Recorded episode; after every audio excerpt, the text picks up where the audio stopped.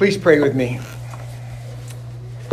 Love divine, all loves excelling, joy of heaven to earth come down, fix in us thy humble dwelling, and all thy faithful mercies crown. Jesus, thou art all compassion, pure, unbounded love thou art. Visit us with thy salvation. Enter every trembling heart. Come, Almighty, to deliver. Let us all thy life receive. Lord, let us all thy life receive. In the name of Jesus we pray. Amen. Amen. Thank you. Be seated, please.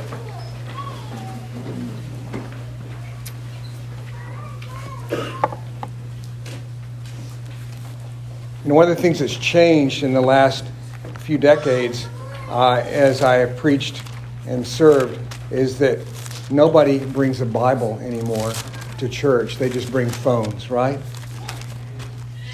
That's meant to make you smile. If by chance you have an actual Bible, I encourage you to please turn to John chapter 15.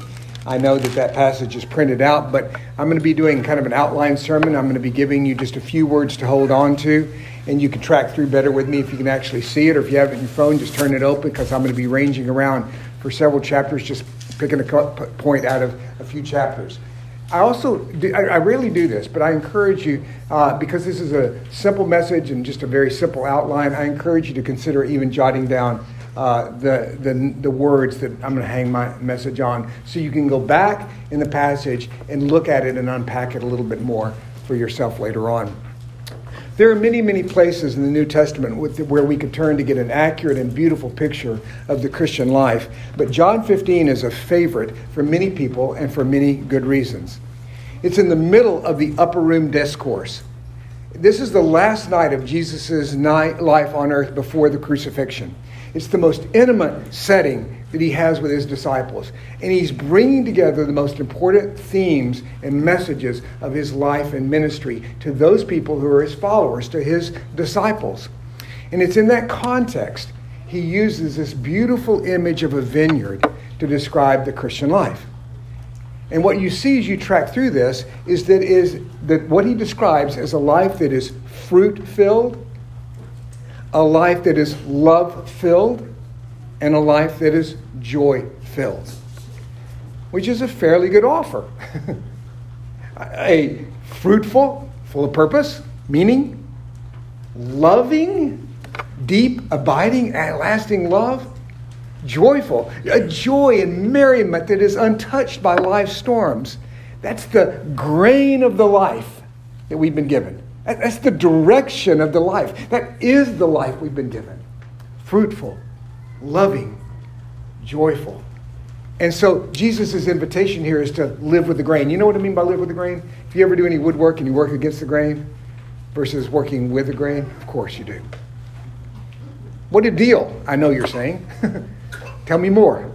So I want to do, do, do, that. I want to give you actually a 35,000 foot overview of the whole upper room discourse by hanging it on seven words. And we're not going to dig in deep at all, but just seven words which tell us how to begin this life and how to live the life. It's, it's really one and the same. How to begin it, how to keep on living it. And to that end, I speak to all of us, but I especially want to speak to those who are being confirmed and received that I'm going to be praying for in just a few minutes. And I ask you to hang on to these words and ponder them and wrestle with them and study them deeply. It begins with the word receiving. John chapter 13. Receiving. This is the opening scene of the upper room. It's the celebration of Passover. Jesus is entering into the culmination of his life and ministry. You remember his public ministry began in John chapter 1 with an announcement by John the Baptist, whose whole life was to herald and point to Jesus he points to Jesus and he says, Behold the Lamb of God who takes away the sin of the world.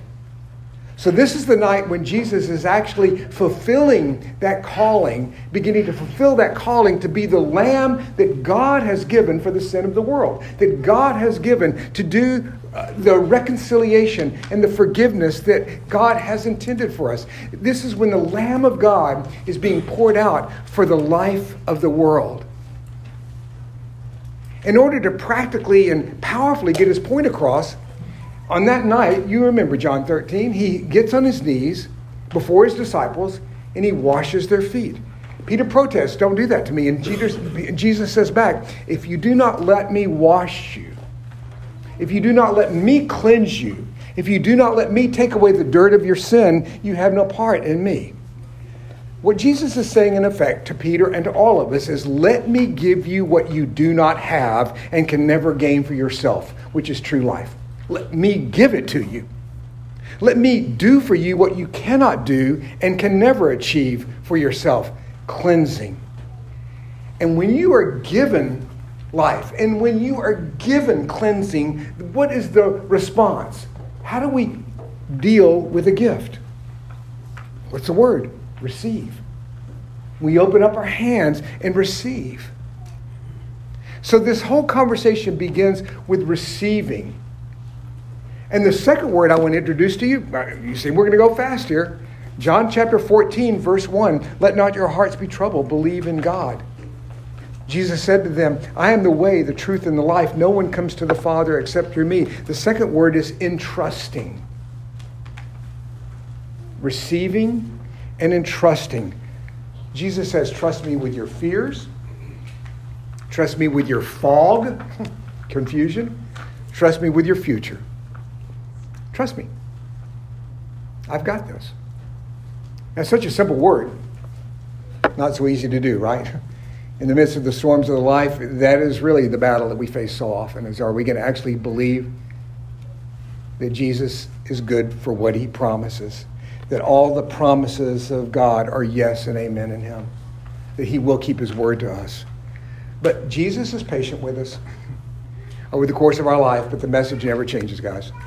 I mean, if you're a follower of Jesus, what he is constantly saying to you and me in our fear, in our fog, in our confusion, in the terror, the anxiety, and the storms, he just simply says, I've got this. I'm asleep in the boat. And I'm asleep in the boat because I know the end of this thing. I'm okay. You're okay. We're okay.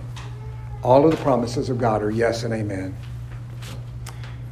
Receive and trust. Now, at this point, I'm going to pause and just make a comment that in, these are crucial. This is kind of how the whole conversation begins. This is how the life begins. The life begins because we're given something we can't have and we receive it. The life in, continues as we entrust the one who is the giver, the one who's caring for us. And in both of those concepts, the fundamental posture we have is passive. I don't mean it, in other words, we're receiving. We're letting him give what you cannot gain do for us what we cannot achieve, and keep on doing that, turning this receptive heart into a life of trusting Jesus as a way of life. And that's the core of the gospel, guys, that we're helpless. We're unable to create and sustain the life, unable to create it and unable to sustain it. And that's what we sang today in Love Divine, All Loves Excelling. If you really unpack that song, it's an incredible hymn. Fill us with your life, fix in us your life Come to us. Be alive in us, we pray. I was thinking about that psalm, song, excuse me, before the service, and if you really let that soak into your soul, tears will fill your eyes. I mean, just with the incredible fact that we can even pray that prayer or sing that hymn to the living God. It's amazing. The core of the gospel is God so loved the world that he. Come on, are you here? Thank you. All right. God so loved the world that he gave. And what do you do with the gift? You receive. And if the gift is a person who calls himself Lord and Shepherd, then you entrust. You receive and you entrust. Now, then the Christian life continues with our responses, the actions that we do in response. Later on in chapter 14, obeying. Obeying. Verse 15. If you love me, you will keep my commandments. Oh, and by the way, you have help for that. and I will ask the Father, and he will give you another helper to be with you forever, even the Spirit of truth.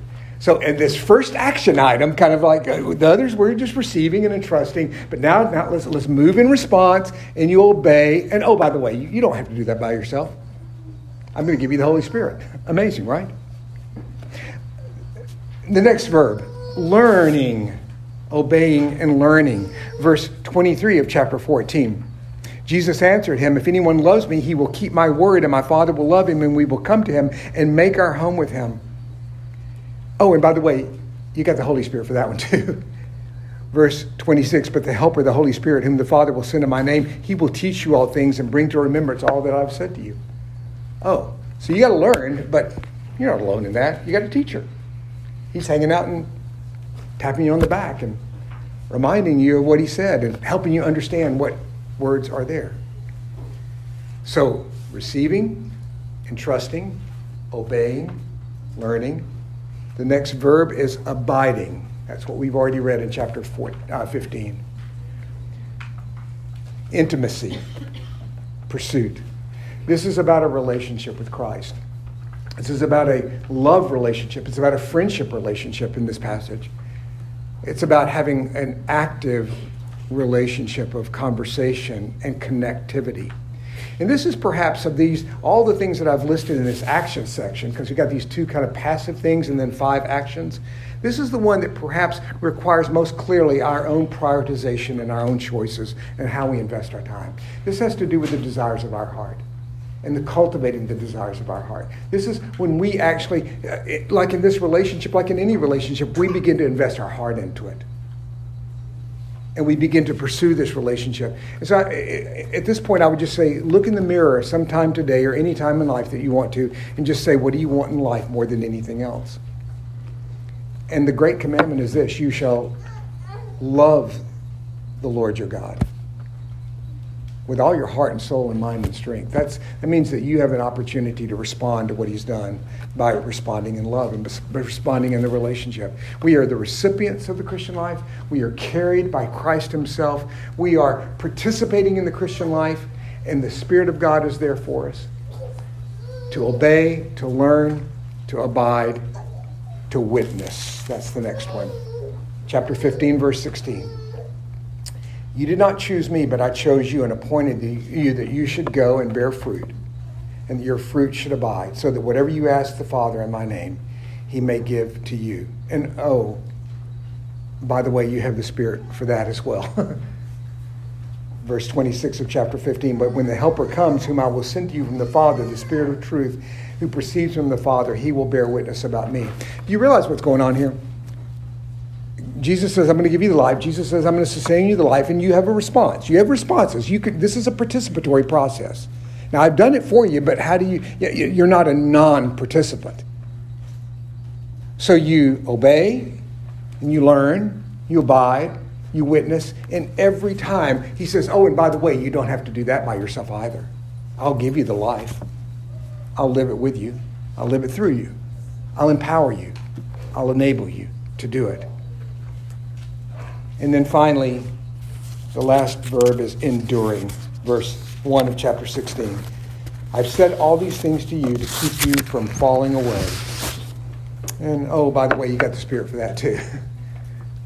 Verse 7 of chapter 16 Nevertheless, I tell you the truth. It's to your advantage that I go away, for if I do not go away, the Helper will not come to you.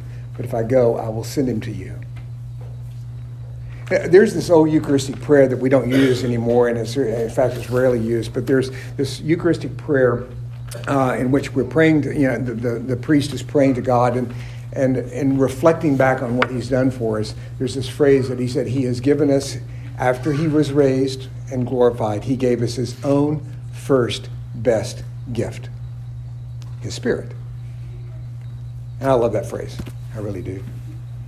So what's just astounding to me, and I, and I, I, do want you to sit back and kind of soak in the reality of what I'm about, about to say, just to kind of let it abide in your soul.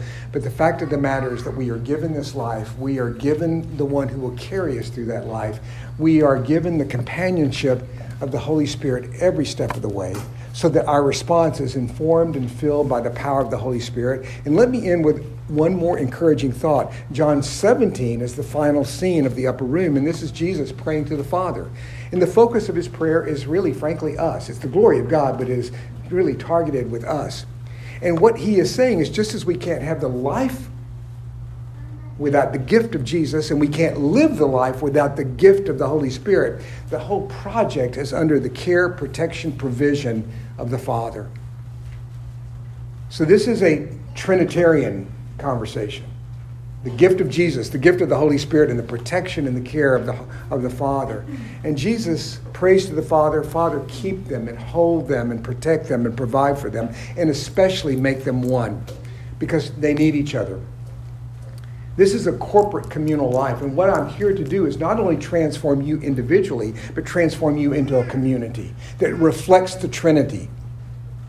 And there's this straight line from the Trinity, the three in one God, to the church, which is the multifaceted people, one in Christ, by the power of the Holy Spirit, living together, because we will fall short of the life that we have been given apart from our unity with one another. Just like a pack of wolves will try to separate a sheep in order to bring it down and eat it, the evil one will try to separate you in order to eat you alive. So the importance of the body of Christ cannot be measured because that's the design of God. That is the gift of God.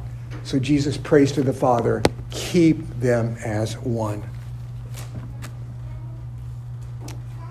The upper room discourse is perhaps, again, like I said, the summation of the ministry of Jesus and the teaching of Jesus to his disciples. You can never study it, meditate on it, soak on it, or understand it enough. This is a life journey, guys. You got always got something to learn, always got something to understand. So it's a beautiful invitation. But as you consider this life uh, that we are offered, I give you two admonitions. First of all, I want you to shake, shake off the shrouds of the old life whatever has touched upon this conversation in which you realize I'm clinging to the old, you shake it off. Like Frodo and Sam walking through Shelob's cave, hold up the light of Galadriel and cut through the webs. Okay? Hold up the light of the gospel and cut through the webs. If you're, if you're trudging through Mordor, like Frodo and Sam, clinging, then cling to the hope that explodes with the gospel. Realize that life will win in glorious triumph because we already know the end of the game. We know the resurrected Jesus. We know what the other side looks like. Amen? Jesus is the, is the first fruits of the harvest of the new creation, but he's not the end of the harvest. First fruits means there's more coming. And guess who the more coming is? You, me, us. That's where we're headed. And then finally, the last admonition I've already said at the beginning is live with the grain. Live with the grain of the life you've been given. Abide, connect, pursue, connect with Jesus so that the life, the grain of Jesus flows into you. And then as you do that, praise God from whom all blessings flow. Amen. Let's pray. Finish then thy new creation Pure and spotless let us be. Let us see thy great salvation perfectly restored in thee. Change from glory into glory till in heaven we take our place, till we cast our crowns before thee, lost in wonder, love, and praise. In the name of the Father, the Son, and the Holy Spirit.